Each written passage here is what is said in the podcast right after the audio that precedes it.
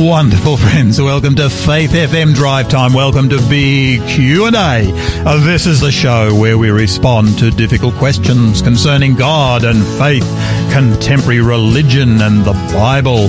This is the show where we look at world religious trends in the light of Bible prophecy. I'm Pastor Gary. I'm minister to the Brighton Seventh-day Adventist Church right here in the beautiful city of Adelaide. I'm also your Drive Time host every Tuesday and Wednesday. It's really wonderful to be back with you after having a full month off. I cannot believe uh, that a full month has uh, passed us by already. Uh, guys, look, I'd love to have you uh, join with me uh, this afternoon. And look, if you'd love to share a, a positive thought, if you'd like to sh- comment on one of the issues we're discussing, if you'd like to just simply say hello, if you'd like to say welcome home, if you'd like to say continue on your holiday, uh, uh, then you can do this by, by texting us on 04 808 11. Uh, now, folks, this week we're following the theme contentious issues for believers Halloween. Uh, of course, this week uh, is the week leading up uh, to Halloween. Uh, and today uh, we want to talk about that issue by looking at one uh, side issue entitled, Is the Supernatural Real? this is so important that we understand the biblical reality of this subject when we're talking about Halloween. Today, our co-host is Eric Horan. Eric was a was actually a printer by trade. Uh, he's worked as a literature evangelist. He's been distributing Christian literature most of his life. Uh, currently, Eric ministers to the Adelaide Aboriginals Seventh Day Adventist Church. Uh, Eric, welcome aboard. And what have you done for the last month while I've been away? Well, thanks, Pastor Gary. It's lovely to see your smiling face uh, sitting before me today. Oh, it's good to be back again. Believe me.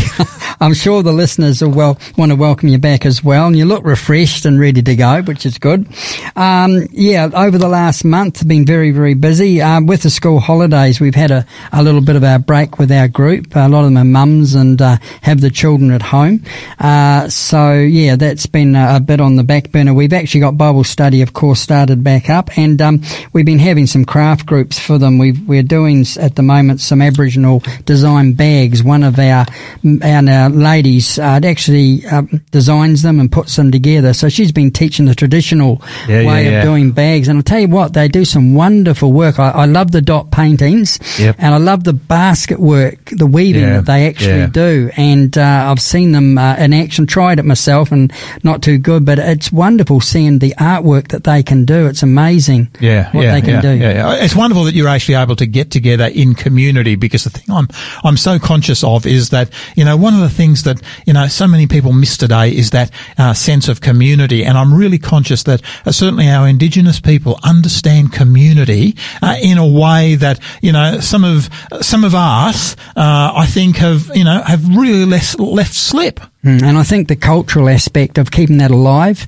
yeah. uh, passing on the talents and the skills of things that could be lost is, is really important. And sometimes we get the odd um, child come along uh, and they actually take part as well. So I reckon that's really good. And, and they really love it. They love um, doing it. In fact, uh, the council, the Salisbury Council, they provide a room for us uh, every fortnight, which is really great of them. And, and they organise events and there's a, an Aboriginal event coming up soon and they're actually actually we're planning to make some things and actually sell them there uh, at the stalls. So that'll be interesting as well. Oh yeah, yeah. No, that's mm. that's really fantastic. No, that that's marvelous. You know, I've just uh, the last month for me, I've uh, I've really appreciated being able to take some time off, and of course, I actually uh, went travel with my wife. We uh, did a little bit of one of those Australian car trips. Love love the Australian car trip, and uh, actually went over the east coast. I'm I'm a Sydney boy from from way back, but mm. most of my work's been Sydney and north. And this time we thought, no, we want to go south and uh,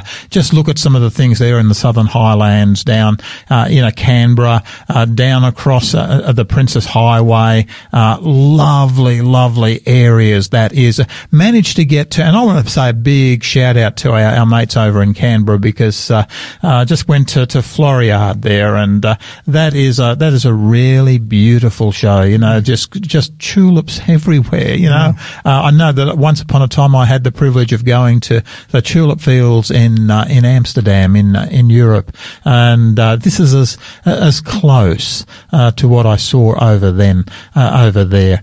this is a this was a really beautiful beautiful experience. So you did quite a few k's. Ah, yeah, almost five thousand k's. Well, and, uh, and, you just stopped at little places as you. As yeah, you, yeah, yeah, yeah. We didn't actually have anything booked up yep. at all. We just stopped when we we felt an urge to stop for sometimes a night, sometimes two or three nights, lovely. and uh, it was just lovely to be able to spend time with my wife uh, and uh, and just be able to uh, to relax and uh, just really appreciate God's creation. And you missed a lot of the water that that was. We got home just before the water, oh, so we, it was chasing us the whole way home. Wow. Uh, yes, yeah, yeah. Lovely. But Eric, look, let's come to some. Uh, uh, what's our World Watch segment? Uh, I uh, uh, I picked up a, an article I was reading today. I like to, to keep up with with my reading, and I was just having a look at the the Australian today. The Australian, I, I, really appreciate some of the articles that this newspaper puts out. there was one today that really jumped out at me, and I just interested in your feedback on it. Uh, it uh, it was talking about uh, what was entitled "Most mothers don't want to work longer and harder." Thank you very much. And I sort of thought, wow, well, I mean, I'm interested in, in, in reading this one. Let me just read you just a, just a few lines out of this, this article. Uh, it takes only three sentences in the recently released Treasury paper entitled Children and the Gender Earnings Gap uh, to use the term, for them to use the term motherhood penalty. That's right. Treasury thinks that being a mother is a penalty. I hate to let them in on a secret, says the author, Okay, it's actually not much of a secret, but most mothers do not regard having and caring for children as a penalty. Children provide happiness and joy, meaning and purpose. There are challenges, but ask any mother or father whether they regret having their children, and I know what the answer will be the trade-offs that must be made to combine motherhood and workforce participation are not unexpected. Many parents Yes, it's generally a joint decision. I recognise sometimes it, uh, you know, this is difficult, whereas a single person's involved. The, they opt for arrangement that serve the best interest of their children while meeting family income needs and career aspirations. Unsurprisingly, most parents conclude that the Soviet model of full-time institutional care from an early age is not one that suits their children or them. Education Minister Jason Clare recently bemoaned the fact that mothers with a child under the age of six only works part-time it didn't occur to him that those mothers prefer the flexibility of part-time work in combination with caring for their children. The bottom line, the article concludes, is that is that uh, may what may be good in politics to go after female voters and to use taxpayers' funds for that end, but it's not. But it is always wise to work on the basis of what women and couples prefer and the many factors at play. In particular, encouraging ladies to work longer and harder because it's good for the um, economy is unlikely to hold much appeal. In any case, Women's participation is at a historic high, having risen strongly during the past several years. Telling women that motherhood is a penalty will go down like a lead balloon. Treasury officials may be wise to grow a brain as well as a heart. you know, when I read that particular article, I sort of thought, hey, that is really saying something about uh, the family the family in the contemporary world. Now, Eric, I'm just just wondering, just tell us uh, when um, you and, and your wife had family, what was your experience? Well, when we started off, uh, um, you know, uh, as a married couple, we, we were both working full time, and then uh, when the the children came along, um, my wife um, we we both decided together that she would help uh, help the children while they were young, and so she got a part time job basically, and just did two or three nights a week. Um, and we sort of alternated when she went to work. I then looked after the children, so Mm-hmm. they had care. And then later on, she was able to give up her job. I was a literature evangelist selling um, books door to door and health books and things and Bibles. And uh, the Lord blessed us through that, that we could actually survive on that right through, which was a real blessing. Uh, this article you just read must have been written by a man, I reckon, because um, being uh, a mother is uh, the most important job. It's actually written by a lady. Is it? It is. Wow. Well, that surprises me because it's the most important uh, work that a, a woman can do on this earth is to look after her family uh, for Yeah. both husband and wife. And you know, I regret, regret even today that in my early uh, married life, when we had very young children, that I didn't step up on on occasions. I was too busy out working and and. Uh, you know, uh, trying to earn more and more for the family, Yeah. which was needed. But I understand too that there's quality time, and I miss some of that time when I should have been there for them when they were young, and I regret that to this day. So I think it's uh, a, a balancing act because I feel sorry for the families today when they've got to balance the financial pressure uh, with the mortgages and things to balance the financial uh, with the child care. Uh, but one of the things I enjoy now is that with my daughter-in-law, one of them who's just got a part-time job working two days a week, they found that when they put the youngster, the, the um, youngest grandchild into childcare, they tend to pick up all sorts of diseases there and bring them home. Um, so uh, what we're doing is we're actually stepping in and, and looking after the child instead of putting the child childcare, so that they're actually with the grandparents and we can bond with them as well.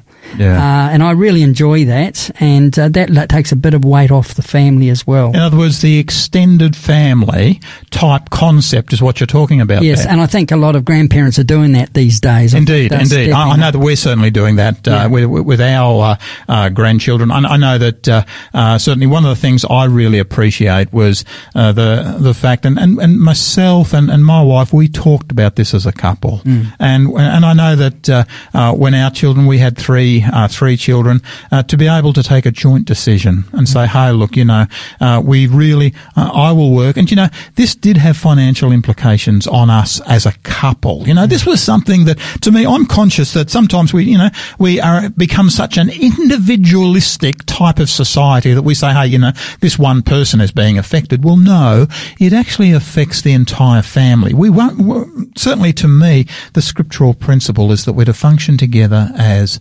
families wherever possible. Now, I, I I know that there are some uh, situations in, a, in in Australia that people face where that's not always possible. Uh, but I'm just so conscious that uh, I I know in in our case, you know, I felt that we had the uh, had the privilege of being able to to have myself myself working, and uh, yes, my wife did carry some uh, part time uh, paid work during those uh, uh, those years, and it did. You know, we did have our struggles financially at that time, uh, but you know, the thing I'm so conscious of is that the Lord abundantly blessed uh, both our children uh, and. Uh, us as a as a family, and it's amazing how how quickly you do actually catch up financially uh, once you move to a different phase of life. Well, what we had to do was, and I don't think it's done much these days, is we actually had a budget. We actually had little glasses that we, uh, little glass jars we used to Yeah. put our money in, and we actually Yeah. budgeted it that way.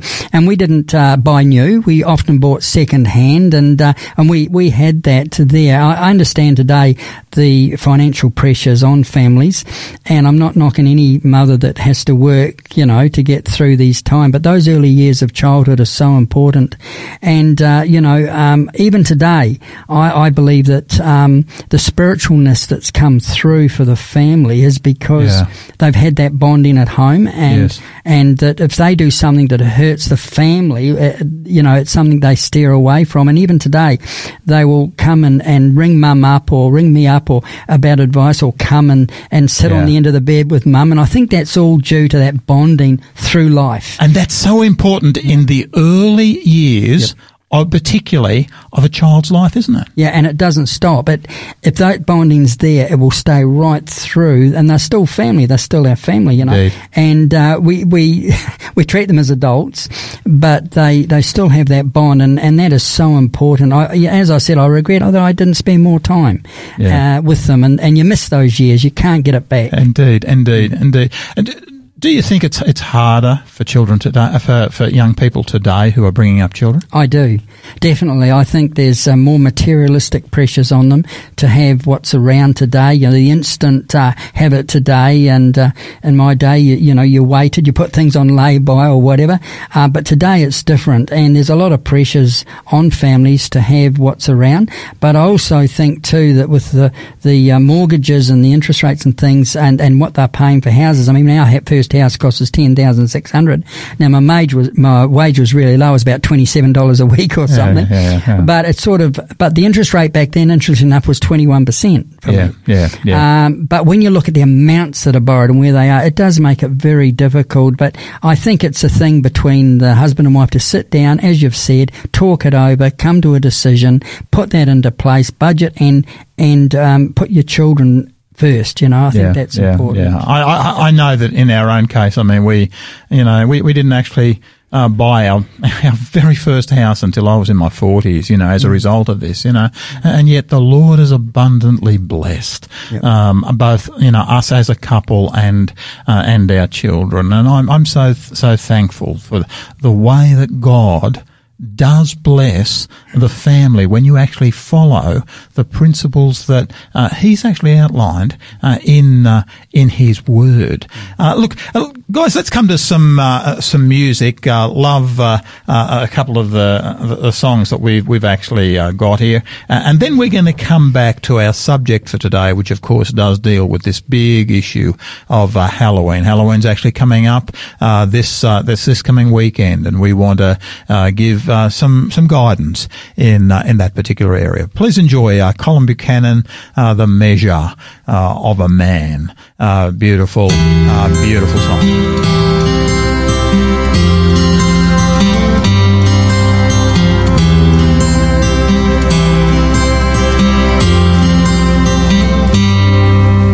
The Autumn Sun wonder the sand of the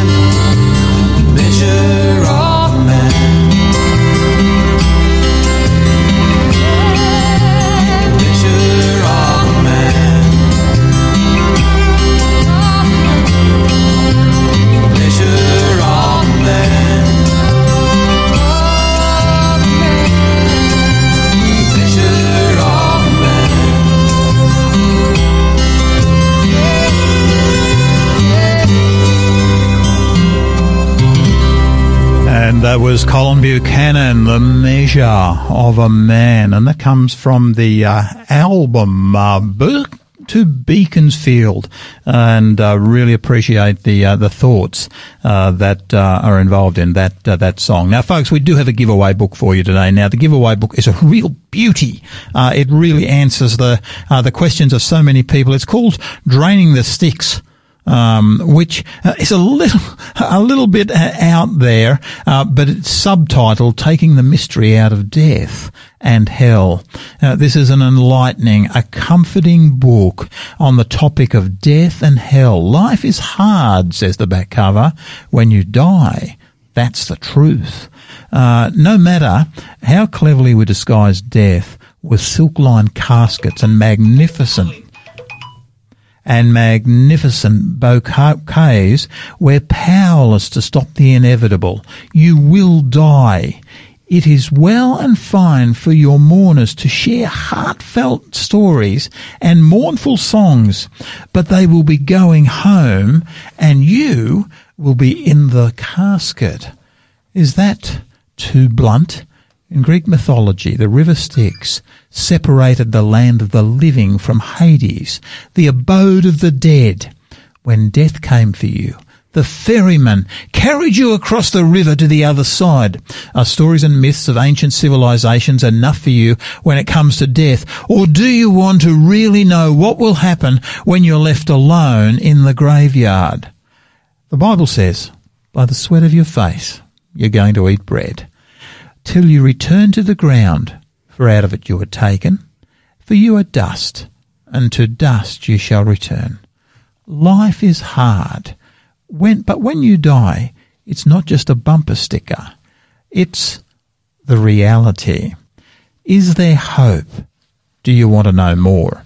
Now, this book is a real beauty. It's written by uh, Shawn Boonstra, and uh, it's talking about the, the whole subject of death and, in particular, uh, hell. Uh, what does the Bible teach on this particular subject? Now, look, you may be going through uh, some some grief in the recent past. If you want to have some answers, this book will give it to you. Shawn Boonstra is one of the best speakers and writers that I know of. You'll love it. It's only a short book. It doesn't take many pages. Look, if you would like uh, your own copy of uh, of this book, Draining the Styx, uh, then uh, please um, just text us at our drive time text number, which is 0488 80811 04 888 80811 and today our code is SA78. Now all you've got to do is just put in for your text SA78, no gap between the SA and the 78 and uh, our robot will pick it up. He'll contact you. He'll make, uh, he'll ask a few questions uh, so that uh, we can get this to you in the fastest way possible. SA78 and uh, just text us at 04 808 11 and uh, we'll get you this book, Draining the Styx by Shawn Boonstra. Uh, now you are listening uh, to Faith FM Drive Time, Big Q&A with Pastor Gary. And today our co-host is Eric Hoare. And Eric pastors the Adelaide Aboriginal Seventh-day Adventist Church. And this week we're following the theme, contentious issues that believers face. And this week we're looking particularly at Halloween. And uh, we're, we're asking today, is the supernatural real? So many people uh, think that it's something out there, maybe a fairy story, but is the supernatural real? Uh, this is what do the Bible, what does the Bible actually teach? It was actually a, a, survey that was released of a thousand Protestant pastors in the in the USA. Uh, the article uh, concluded that most pastors do have particular views on how Halloween should be observed. And of course, today we're talking about our subject in the context of Halloween. Now, in the uh, Christian Headlines uh, news site, uh, this is uh, the article was entitled "Most pastors have specific views on how congregants should observe." Halloween, and it's the result of a survey. Now, uh, please, this these results I thought were uh, particularly significant. A new survey found that 90% of pastors have strong views on how their congregations should observe Halloween. Now, this isn't pastors from my particular denomination, but rather this is Protestant pastors across the board. The survey from Lifeway Research analysed responses from a thousand Protestant Christian pastors across the United States. Few pastors, it noted, simply ignore the fact that so many Americans participate in Halloween celebrations. Lifeway uh, Research Executive Director Sean McConnell um, said this in a written statement. According to the survey, about 13% of pastors said they discourage their church members from participating in Halloween activities in any way. So they just said, we're not going to do anything at all. We want nothing to do with Halloween. Other pastors, however, encourage congregations to invite others to an alternative, a non-Halloween church event. That was 71% of Protestant pastors uh, are saying, look, we don't want you involved in this, but let's come to the church and we'll have uh, an alternative event. Uh, only 8% reported that they do not encourage or discourage. In other words, they're not taking an opinion on uh, on this particular event. Only eight percent. Now, this is almost ninety percent of Protestant pastors that were interviewed are reacting in some negative way to Halloween. Now, uh, to me, as I read that particular article, uh, I it really picked up to me some disquiet, some real disquiet that's in the Christian community generally about this particular event. It's sometimes it's been linked to, to the history of the event, cultural teachings. Uh, others are really concerned about the supernatural links. Now, of course, that does bring up this subject of uh, the supernatural, and the, the, question that we do have to ask, and we want to look at today, is this issue: is this question: Is the supernatural real? Uh, now, um, Eric, you know, I, am so conscious that uh, you know the. Um, um, uh, Halloween has so much to do with this issue of the supernatural. Now, a lot of people see this as just a little game that happens there in the background. You know, it's a game that children play. But does the Bible have anything to say about the supernatural? And of course, we'll consider this in the context of the upcoming Halloween. So, uh, what help us out? Well, supernatural is it real? Well, I uh, definitely is, uh, and when we look at the supernatural with the spirits and the um, the things in in life that uh, uh you can't explain away, uh, it's there's two types. There's actually a supernatural that's bad, and there's a supernatural that's good. So we we have a spirit that's good, and we've also got spirits that are bad. That's that. That's if you come from a scriptural perspective, isn't it? True. Uh, you know, we, we understand as Christians that uh, when the, the, devil was cast down to earth, he brought down his uh, third of the angels, uh, and, and uh, we consider them to be the evil angels that came down. Um, but to the to the general world that to the world that does not believe in the Christian way, they do not see that uh, battle going on. Yeah. Uh, they see um, that what's happening is a normal seasonal event. That's something that will come around. That's actually been uh, accepted from America. Yeah. It's it's interesting. Instead of Thanksgiving, to think we actually have adopted the Halloween process.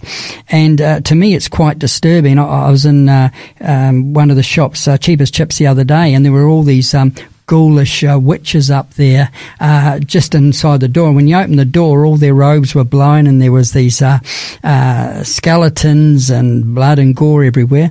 And uh, I said to the lady at the desk, I said, "Well, you've got a great job sitting here." She was uh, serving people as they went out, and she said, "I said you've got a great scene behind you." And she said, "Yeah." She said, "There's one them that seems to be watching me every move I make."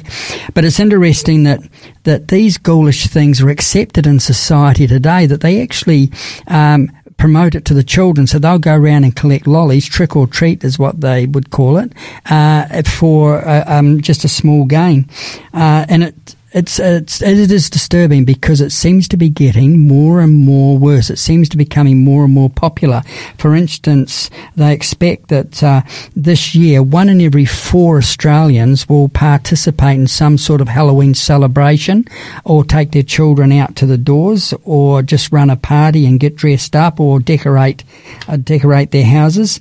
Uh, and on average, they'll reach four hundred and thirty million dollars spent on this particular Halloween event this year. It's up 27% from last year. So it's actually growing in popularity. That's huge, isn't it? Uh, not that, Eric? I mean, to yeah. me, you sort of look at that and you say, hey, I mean, if, if Christmas and Easter were growing at that rate, you'd be saying, hey, look, you know, I mean, something's going on here.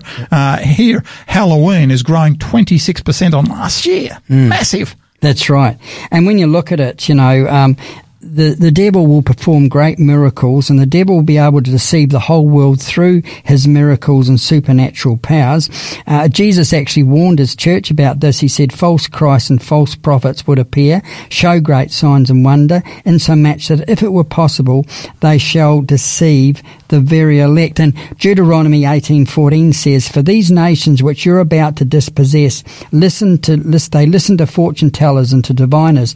But as for you, the Lord your God has not allowed you to do this." So it's telling us to stay away from such things, to recognize them for what they are. And um, back in Paul's day, for instance, too. Can we just before we actually move on? That, I'm really interested that particular passage that you um, uh, that you shared in uh, from Deuteronomy because I, um, to me, uh, this is something that um, uh, I think many people really overlook, and I, just want to just really emphasise this because the people, you know, God's people had come into the uh, land of Canaan, and uh, the question was there: Why is it that God is dispossessing these nations that were there. And uh, he starts to give the reasons why uh, he uh, uh why he was dispossessing them. Uh, this isn't, of course, Old Testament law or anything else, but this is something that he was terming to be an abomination. When you come into the land which the Lord your God is giving you, you shall not learn to follow the abominations of these nations. There shall be found amongst you any none uh, who makes his son or his daughter pass through the fire. Now, of course, this was the practice of human sacrifice he's referring to here, mm. or one who practices witchcraft or a soothsayer. This is all supernatural based stuff, mm. or one who interprets omens, or a sorcerer, or one who conjures spells, or a medium, or a spiritist. You know, this list just goes goes on. And you know, Eric, I'm just so conscious that uh, uh, today uh, we're actually seeing a real, uh, I, I, believe, a, a, real revival of interest in the in the occult. And here, what we've got in the, I mean, this is Deuteronomy 18. God's warning His people, hey, stay well away from this stuff. Yeah, and it, seems to be drawing more and more of those uh, to um, to it. Like we see movies today that actually depict a lot of uh, a lot of witches, and and uh, there's a movie apparently that's just coming out, a real horror movie that's making audiences spew because you know be sick yeah, while they're yeah, watching it because yeah. it is so evil, and it seems to draw people in. They seem to want to be frightened and and seem to get a kick out of all this evilness without really understanding what is actually behind it, and that's the key. That is the the real worry. Uh, the quote you gave was from Deuteronomy 18 9 to 12, uh, where it talked about even those who inquire of the dead. He said, Stay away from these, this, these things, for these things are an abomination to him. And what does it mean to be an abomination to Christ? Uh, that, that's a, that's the most the strongest possible language, isn't it? You know, yes. I mean, if something is an abomination to God and to Christ and has been revealed to us in the Word of God, then surely that's actually saying something to us as uh, as Christian believers, as Bible believing Christians. Mm, that's right. You know, um, a lot of the early uh, disciples struggled against um, the practices of the day. There was a lot of witchcraft. Yeah. There was a lot of magic uh, things that this is what they follow, traditions of the land. Uh, and it's interesting that in Acts 19, um, 13 to 19, uh, where uh, Paul writes, then some of the itinerant Jewish exorcists took it, about, took it upon themselves to call the name of the Lord Jesus over those who had evil spirits, saying, We exorcise you by the Jesus whom Paul preaches. Also, there were seven sons of Sceva, a Jewish chief priest, who did so. And the evil spirit answered and said, Jesus I know, and Paul I know, but who are you? Then the man in whom the evil spirit was leapt on them, overpowered them, and prevailed against them. So they fled out of the house naked and wounded. And this became known to all the residents of Ephesus, both Jews and Greeks. And fear fell upon all, and the name of the Lord Jesus Christ was extolled. Also many of those who were now believers came, confessing and divulging their practices. And a number of those who had practiced um, magic arts brought their books together and burned them in the sight of all. And they counted the value of them and found it came to fifty thousand pieces of silver, and a silver coin back in those days was about a day's wages. Yeah, yeah. So we're talking about here about a great pile of magic books that these people were into witchcraft, witchcraft and spells. Yeah, yeah, yeah, yeah. In other words, these guys are into, if you like, the dark arts. Mm. They become uh, Christian people. They've accepted Christ. Uh, as a result of accepting Christ, they actually create a bonfire with 50,000 days wages worth of books. Yeah. They throw them onto the fire and they burn them because they want to have nothing to do with this type of stuff. You know, when I read this sort of stuff, I turn around and say, hey, is this sending a message to us today or is this sending a message to us today? That's right. And here we see the battle between the two supernatural powers. We see the, the powers uh, talked about here by the devil about this evil spirit. But when it comes up against Jesus, when it comes against the power of Christ, it flees and the people start to tremble and they come to Christ because they see that Christ is the victor, yeah. that there is something better. Uh, it's interesting too that uh, this actually carried on in, uh, in uh, Acts 9.13 uh, where it says, um, But there was a man named Simon who had previously practiced magic in the city and amazed the people of Samaria, saying that he himself was somebody great. They all paid attention to him from the least to the greatest, saying, This man is the power of God that is called great. And they paid attention to him because for a long time he amazed them with his magic. So here is somebody called Simon, not, not one of the disciples. This is mm. another man called Simon. And it says here that um, for a long time he must have been practicing witchcraft and tricking people into following him because they actually thought that this man had the power of God because he was doing all these wonderful things. But it said even from the least of them, to the greatest of them. So they were all following him and he thought he was fantastic. He thought he was the top of the list and they followed him for a long time. But then it says, but when they believed Philip, as he preached good news about the kingdom of God and the name of Jesus Christ. They were baptized, both men and women.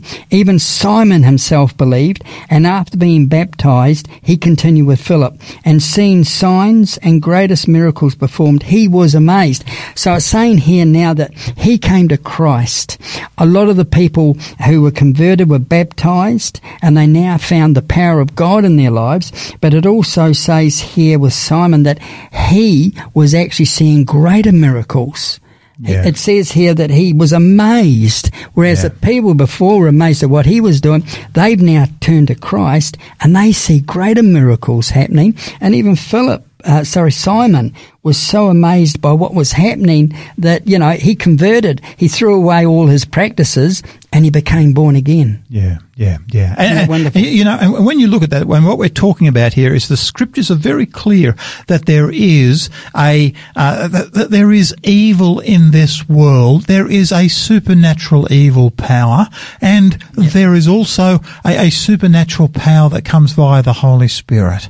And the two are at war with each other. And you know, when I realize that, I turn around and say, hey, how important it is that I stay away uh, from that uh, which is presented to us as evil, uh, wrong, and demonic. And uh, that's certainly what the scriptures are saying. That's right, and it's subtle how how clever the devil is in bringing these practices Yeah. into a, into a, a family, even that parents would allow their children to go to go out there with uh, all this ghoulish Well, the on. peer pressure is huge. Peer pressure is huge, and we've this is just a just a game. You know, it's so easy to say this is just a game. Uh, meanwhile, the Word of God is saying, no, no, no, no, this is not a game. No. This is not a game. Uh, don't move forward with this. Uh, there's a uh, there is a problem uh, with uh, uh, with this whole celebration. And unfortunately, a lot of folks don't understand the power behind this. Yeah, because all you're doing is glorifying Satan. When you see those skulls and whatever, you glorify Satan. I remember one time uh, when uh, I was studying with a friend of mine, uh, he and I would go out. He was a literature evangelist, uh, uh, a person who went door to door selling books and things. And he, we went out to, to do a study with somebody, and uh, we're on the way there. And when we were travelling along, the car started to shake violently, and we all, we almost lost the control of it. And we pulled over, and there was no um, there was nothing wrong with the car. We thought there was a flat tire. There was absolutely nothing wrong with the car. And we had prayer about it, and we started off again. We were young in our Christian life. We realised that the devil was trying to stop us taking the word of God to somebody, and this is what this is doing here. This is actually taking over people's minds. Yeah. So they, they will follow this and think it's it's something that's um, that's harmless, uh, something that's pleasurable to do. When it's not, it's actually leading them the wrong way. That when they follow those things, they will end up maybe even talking to a séance or doing something down the track because it started from this, and it and it puts it in the mind of young children. What do young children think when they see Yeah. these ghoulish Yeah. things? It becomes acceptable, doesn't yeah, it? Indeed, indeed, that's Yep. exactly right. Look, Eric, look, let's uh, just come to let's come to some music. I uh, I love Steve uh, Steve Grace and uh, and this particular song, "The Joy of the Lord uh, is my strength." You know, that's exactly what uh, Scripture calls us to have: joy in the Lord, uh, not in any other power. Please enjoy Steve Grace, "The Joy of the Lord." He is my strength.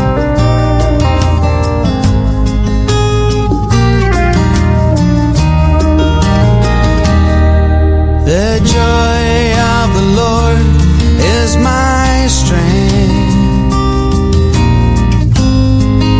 The joy of knowing Jesus.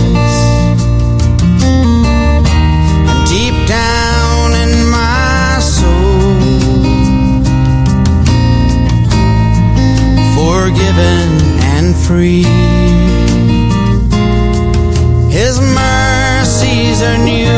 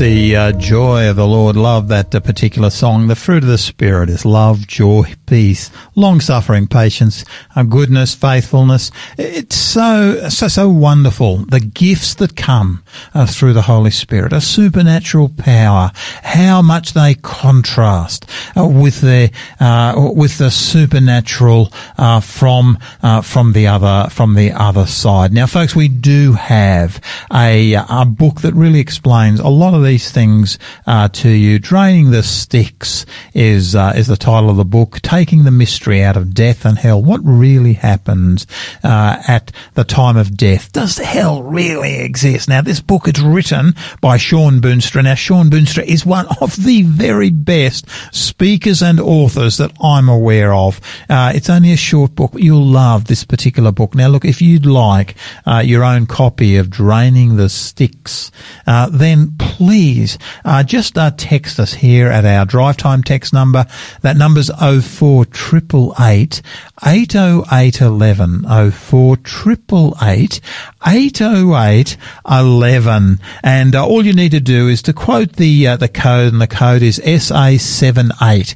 SA seven eight. Uh, that's all you need to do, and that will connect you to our robot, and uh, he'll uh, flick back a, a few questions uh, to you, uh, so that uh, we can get some information off you, so that we can send this book to you in the fastest possible uh, way. Oh eight oh eleven, and the code is SA seventy eight, and that's a really beaut. That's a fantastic book. now, welcome back. You are listening to Faith FM Drive Time, Big Q and A with Pastor. Gary, and today our co-host is Eric Hoare, and Eric ministers to the Adelaide Aboriginal Seventh-day Adventist Church. Uh, now, this week we are following that theme, contentious issues for believers, and this week we're particularly talking about this issue of Halloween. And today we're asking that question, is the supernatural? Is it real? Eric, really appreciate what it is that you've shared uh, so far. Now, look, uh, I'm conscious that we've only got just a few minutes uh, left to go before uh, uh, before six o'clock. Uh, can you just just bring it all together with you know? Is there anything else maybe that comes from the New Testament that shares with us on on this particular issue? Well, Ephesians 6:12 says for our struggle is not against flesh and blood but against the rulers, against the authorities, against the powers of this dark world and against the spiritual forces of evil in the heavenly realms. So there is a battle between good and evil in the spiritual world. And I think this is clearly brought out in the dividing line of which way we should choose in Matthew chapter 8 28 to 34 where it says there that when Jesus arrived at the other side in the region of the Gadarenes, two demon possessed men came from the tombs to meet him. They were so violent that no one could pass that way. What do you want with us, Son of God? They shouted. Have you come here to torture us before the appointed time? So they knew what was going to happen to them down the track. Some distance from them, a large herd of pigs was feeding. The demons begged Jesus, If you drive us out, send us into the herd of pigs. He said to them, Go. So they came out and went into the pigs, and the whole herd rushed down the steep bank into the lake and died in the water. Those tending the pigs ran off, went into the town, and reported all this, including what had happened to the demon possessed men. Now, what more or less is going on here is Jesus comes into this Gentile world. He conquers evil. He sets prisoners free. He came here to bring us freedom. He, prints, he presents himself as a great deliverer, able to restore life and hope. But in this instant here, he also takes away something valuable to the folks here. He takes away a herd of pigs, their livelihood, the wealth from some in the community. He forces now a choice prosperity over love, money over Jesus, human resources over divine power. Mm. That is the power and grace of Jesus to give life and hope, or the love of possessions and wealth to be had from these pigs. And to the utter amazement of all, in verse 34 it says, Then the whole town went out to meet Jesus, and when they saw him, they pleaded him, they begged him to leave the region. They mm. chose mm. possession, they chose wealth. They would mm. rather have evilness living amongst them yeah. than to actually accept Jesus Christ. And that's the choice for all of us today. This is the choice, and we see the world is now dividing and making those choices whether we accept Christ and we give up a lot to follow Him, yeah. or do we want to live as burdened to sin? Yeah. And what's happening with Halloween is people are actually tying themselves by following a practice that promotes and glorifies evilness. And some of the movies, as you rightly pointed out just a moment ago, uh, I'd certainly uh, read some of the uh, write-ups on that particular movie that you did did actually mention. It's actually uh, quite quite horrific the impact that it's actually having on on individuals. Why is it that we would want to glorify darkness, uh, wickedness, ghoulishness? Mm. Why do we want to glorify it. Uh, you know, uh, uh, and I recognise that you know parents today with with peer pressure, you know, have got a huge challenge yes. um, in in this particular uh, in this particular area. Um, but you know, to me, uh, I know I've certainly certainly said I certainly said to my own children when they were growing up, you know, there are some things that you have absolutely nothing to do with, and uh, you know, I said you will make your mistakes in life, but. And a lot of the spiritualist starts in the home. It, it, there's got to be a guidance yeah. there. It does. Acceptance. It does. And one of the greatest things, or two, Pastor Gary, is that the supernatural, this battle we're talking about, being born again is one of the greatest. I know this is the this is the positive. This is the good side, isn't it? Yes, being born again is is a, a change of life, a, a being set free, uh, being taken out of uh, uh, the devil, being taken out of these people and put into the pigs.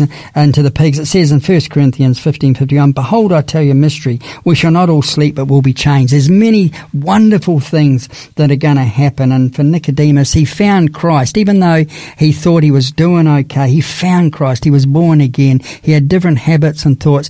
He, he, he found freedom in Jesus Christ our Lord. And that's what he's come to do.